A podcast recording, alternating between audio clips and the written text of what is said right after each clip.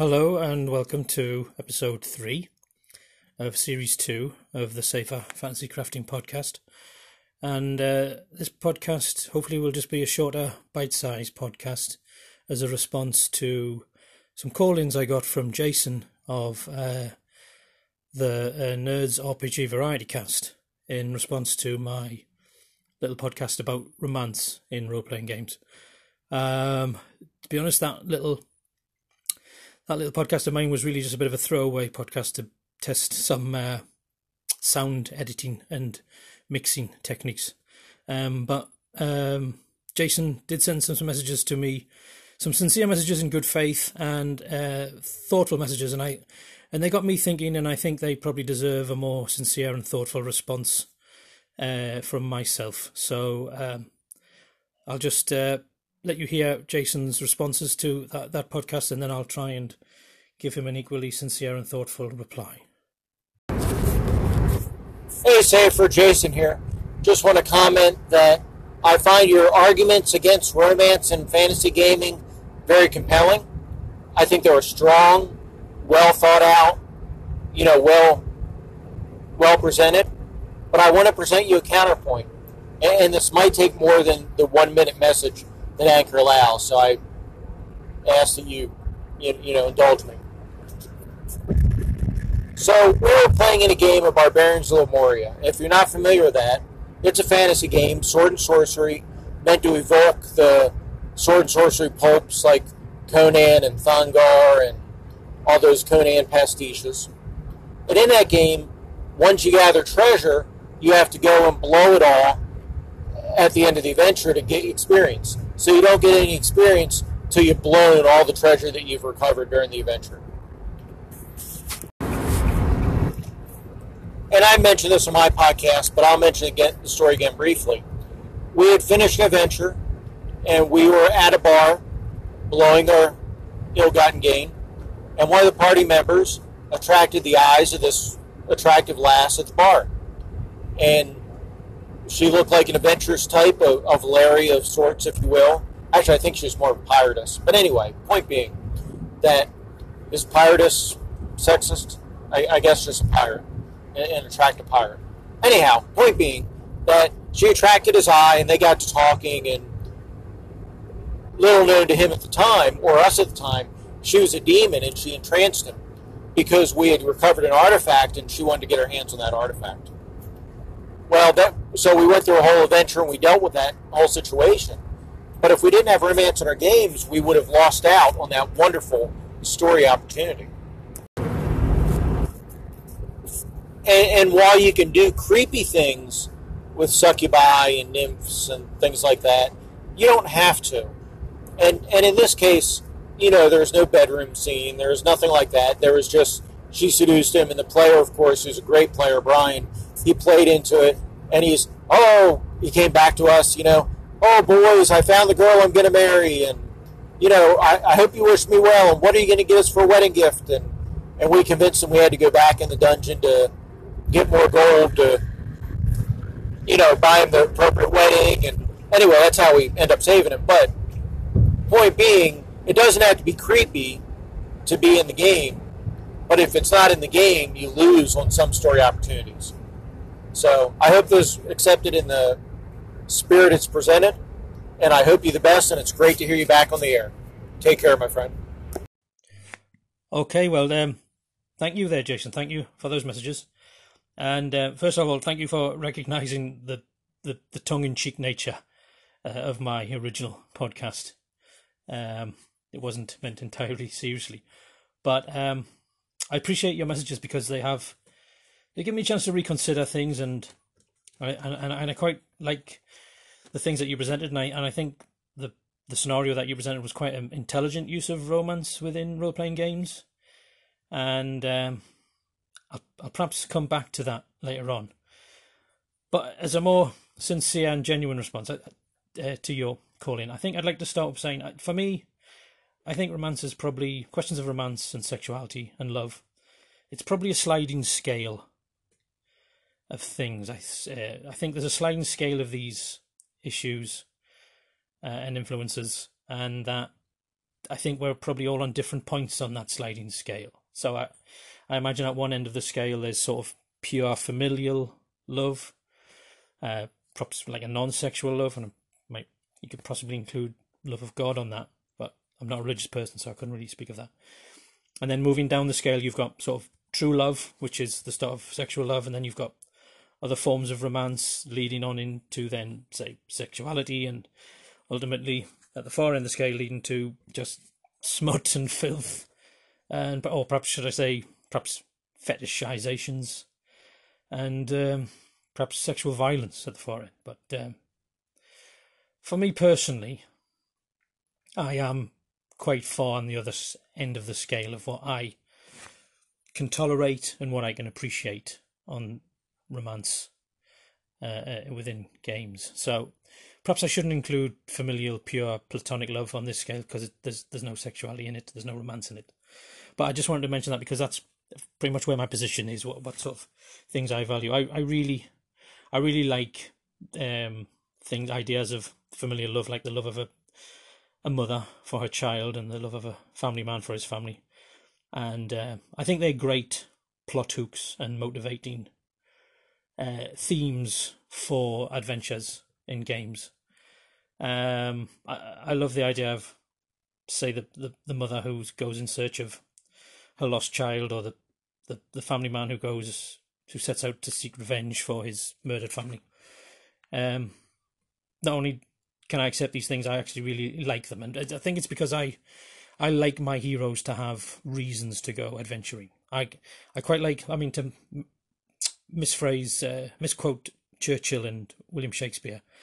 You know, some some people are, are born to heroism, some people achieve heroism, and some people have heroism thrust upon them. And I really appreciate the kind of people who have heroes heroism thrust upon them because it's, you know, I never really liked the original sort of D and D style of adventuring where a whole load of glory hunting, treasure seeking posers just rock up to some dungeon like like the the seven dwarfs in Snow White. So like, hey ho, hey ho, it's off to pillage we go. I, you know, I, I never liked that motivation uh, as the basis of an adventure.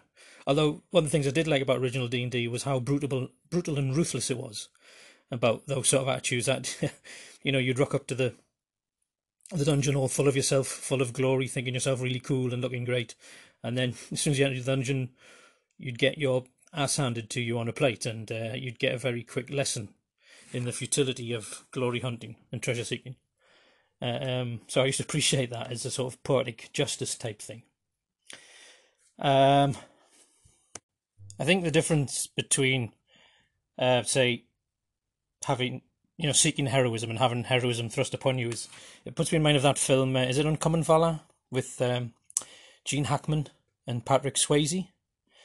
uh, where Gene Hackman plays a, a, a, colonel, a veteran of I think the Vietnam War, and um, he, he believes his son has been captured and has been held in a prisoner of war camp, uh, and he wants to gather a team to go and try and rescue him, and uh, the the U.S. Army won't help, so he has to get his own team together. So he, he gathers a team of old grizzled veterans.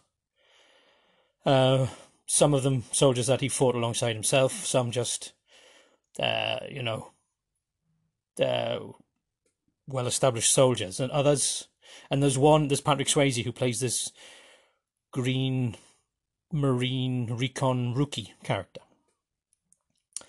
And whereas the other soldiers are all grizzled, down the wool veterans, um, Swayze comes across as this sort of slick, clean by the book bootlicking sort of glory hunter uh, who doesn't have a reason to be there. And all the other all the other soldiers, the veterans, take an instant dislike to him. He's, he's got all these fancy martial art moves. So he's got all these fancy martial art moves, and um, it, takes it's, there's an instant tension between the two, between him and the rest of the group, and it and it and it comes to a head where the fight breaks out between this really big. I don't know who the actor was or what the name of the character was. This really, really grizzly bear type of a uh, character, um, and Swayze. And Swayze goes into all this fancy martial arts and uh, the veteran has a few moves of his own, and he just basically, and but also through just brute force, he just smashes um, Swayze onto the floor. And and it's only then when Swayze's beaten that he, there's a sense of desperation comes into him. He sort of jumps up, almost crying, shouting, "You won't stop me from this mission!" And then the the veteran puts him down again and, and demands, "Why do you want to get yourself killed? You know what's the matter with you?" And Gene Hackman breaks in at that point and says it's because his father's missing in action. And it just changes the character instantly. He goes from this glory hunting, vainglorious um, po- poser into just a scared little boy who's looking for his father.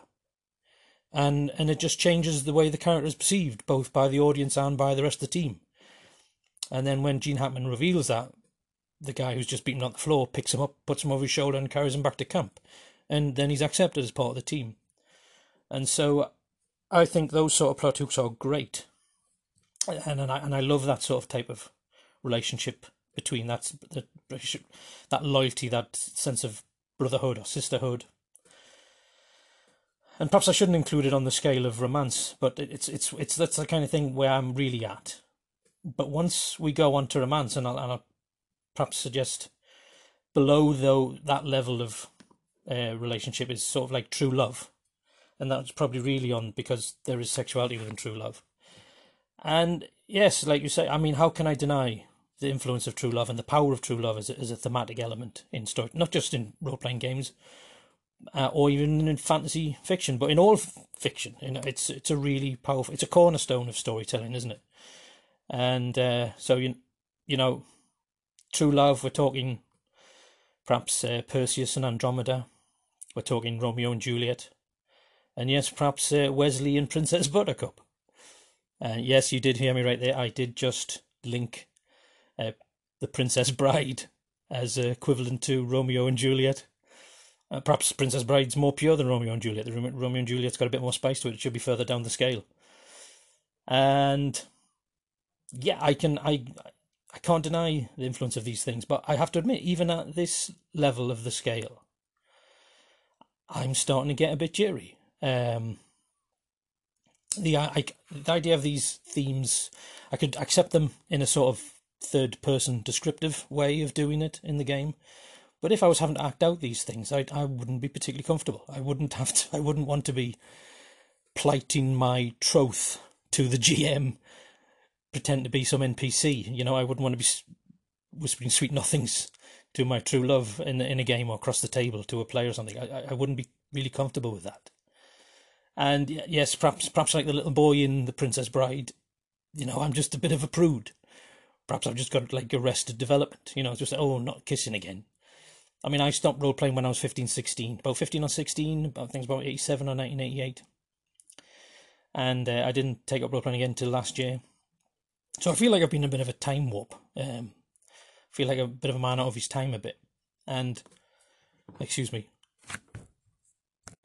Perhaps I have just still got the sentiments of a of a, a teenage uh, boy about these things, and a bit, I'm a bit squeamish about it all. But um, and I think the thing that you described, uh, the little plot hook that you described, I could stretch myself to that in a game as I say again, if was if it was done in a sort of third person descriptive type of way, again, I wouldn't be comfortable with it in a first person acted type of uh, way of doing it. Um, and I think that's because, as apart from just general prudishness, uh, once you get past this point, once it goes into other forms of romance, true sexuality, um, you know, sexual violence and seediness, I'm, I'm, I'm out. I'm, this is a sort of session zero level here. I'm, I'm, I'm drawing red lines at that point. I'm, I'm saying I'm sorry. I just, I don't want to be part of those sort of things. There was, I mean, I, I listened to your last podcast there where you had that little reading from uh, Liren about the species role playing game, and uh, I was kind of really, I was squir- squirming about when I was listening to that because, and it's nothing against Liren because I think she's got a lovely speaking voice and I think that was actually possibly part of the problem. I Haven't hear Liren's lovely speaking voice relating those rather grisly, um, sexual, sexually violent descriptions of, a. Oh, I found it really unnerving actually, and I don't think I, I'm not a great fan of horror, and I don't think I'd want to be playing in those sort of games. And um, I think if something like that was introduced into the game and I, I wasn't expecting it, I think I may just be saying, "Look, okay, guys, you know, I'm just going to go and watch television or something. I'm not. It's not really for me." And I think if you get the point where I've heard some some people just some women complaining that men have you know put rape scenes in games and, and it's driven them from the table. And I think myself, if someone introduced something like that in a game, I think I would just walk from the table as well. But f- further than that, although I have to accept the power of romance and love as very strong thematic elements with, with great potential for role playing. I think part of the problem is that romance and love can is such a powerful theme. It can actually overpower other elements of the game. It can overshadow them. And uh, I've seen this happen in video games. When I left role playing I, strange enough, I left role playing to go off in search of real romance and the riddle of alcohol, just to understand the riddle of alcohol. Perhaps the riddle of alcohol after 20 years of drinking, I realised I should never have started drinking. And the search for romance was a pretty sad, tragic one. I probably should have never have abandoned role playing games. But when I came back uh, from university, I, I, I got myself a computer and I started getting into computer games and I started playing computer role playing games. So perhaps I never really left the hobby entirely. But I found that in some of them computer games, you know, like Baldur's Gate and Icewind Dale originally, and then Never Neverwinter Nights, and later on Dragon's Age, and some of them games where they started introducing romantic plot lines, I found them a distraction from the main plot. And I found once those themes started entering the game, I started losing interest in the game, or I started losing interest in the other plot lines and elements within the game. Not because I was just chasing after the nudies, which I possibly was in some of them. But I just, I would just lose interest, and I just couldn't maintain the focus on the main storyline. I mean, like the, the Witcher game, I've, I've, I played the first Witcher game. I've never played the second Witcher game, and I think I've, I've played Witcher three. But both games, I've just lost interest halfway through because of because the romantic elements have come in, and I've just lost the sense of focus in the story. Um, the romance elements always seem to set up as a competing theme within the game. And and that and therefore it distracts from the overall sense of the game. And that's why I think what you described in your little message was quite an intelligent use of romance because rather than being a parallel theme and a distracting element of the theme, it actually tied back into the main storyline. It was actually a plot twist. It it it did actually relate back to that artifact that you'd been searching for in the in the in the dungeon. So it was all part of the same overall plot direction. But I found in like in many role playing games, the, the the romance plot lines seem to be entirely separate and go off in their own direction, and um, they kind of spoil the game for me. And uh, it turns the turns the game into Leisure Suit Larry does The Hobbit, and that's not what role playing games is to me. And actually, I also believe that not I mean, from my last podcast, I said I didn't want to limit myself on things, and and, and yeah, I, and as I say, how I've got to accept love as a strong uh, theme, but also I believe actually limiting things within a game can prove a strong hook and a, a, a strong thematic element within your game, and it can produce a new direction and plot line for your game. So, um, perhaps as an example, the, the the campaign that I created for my nephew that kind of went wrong um, just before the lockdown.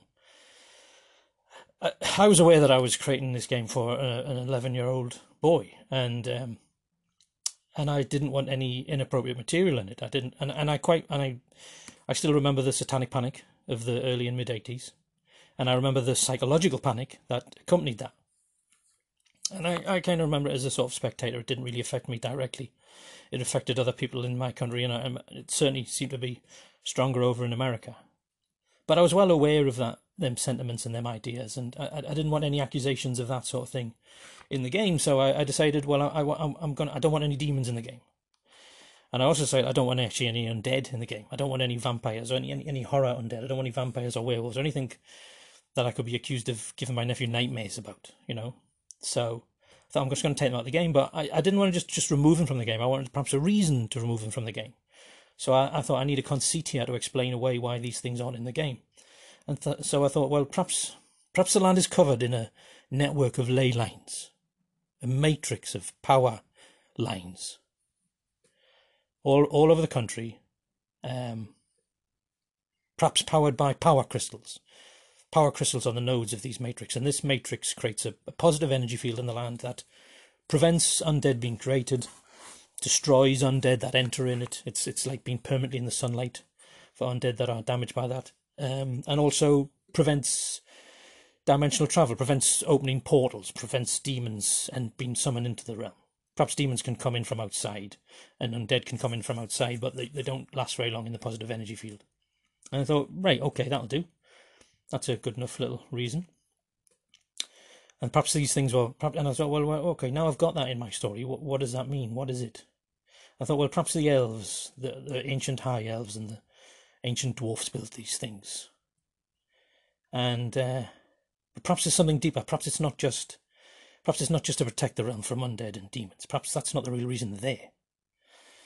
Um, and, you know, very few people are even aware that the, the, the ley lines are there. Perhaps people just think this land is a blessed realm.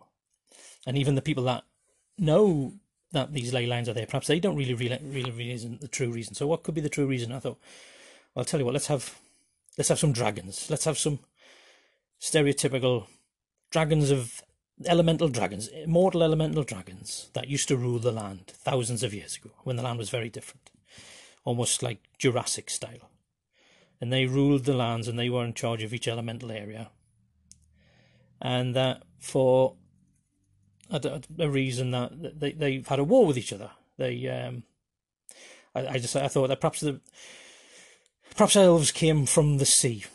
I've decided dwarfs are going to be my first uh, intelligent humanoid species, and then elves were originally a sea uh, species, and then uh, under the control of the, the dragon of the of the waters, and that then the dragon of the airs saw these elves frolicking in the in the shallows one day, and she fell in love with them and decided she wanted them for her domain and would like them.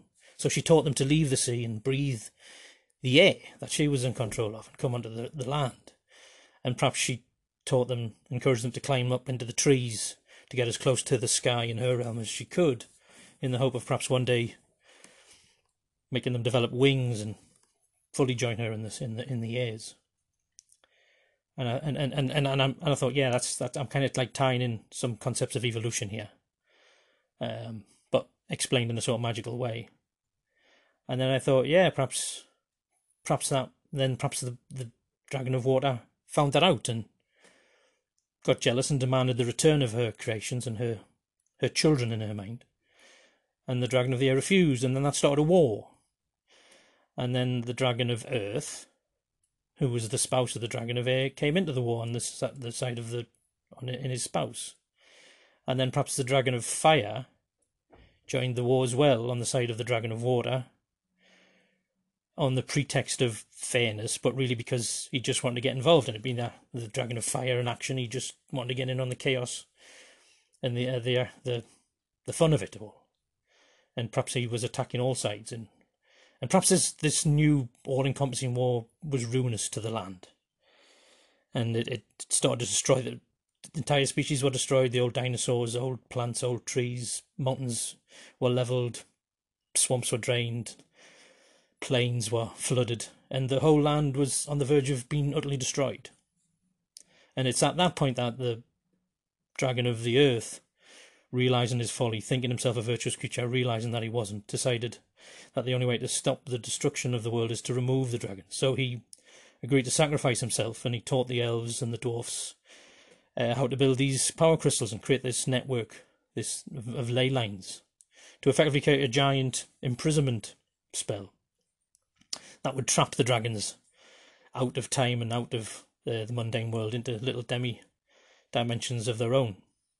And uh, and that's what happened. The elves and the dwarfs built this network, and then at the appointed time, they snapped the trap shut, and the, the, the dragons were banished, and then it was left to the elves and the dwarfs to rebuild what was left of the world. And so by actually introducing this limiting factor, I've suddenly got a story, I've got a history for my, my campaign setting. And very quickly after that, I quickly created an economy, I created social, political environment, I created uh, religious environments, uh, ecologies, I created a map, and uh, it, it all just poured out on me very quickly, a very, very derivative type of uh, setting, but it all come from this limiting factor. So I actually think limiting elements from your game can be a powerful story arc as well as making sure you don't just remove things.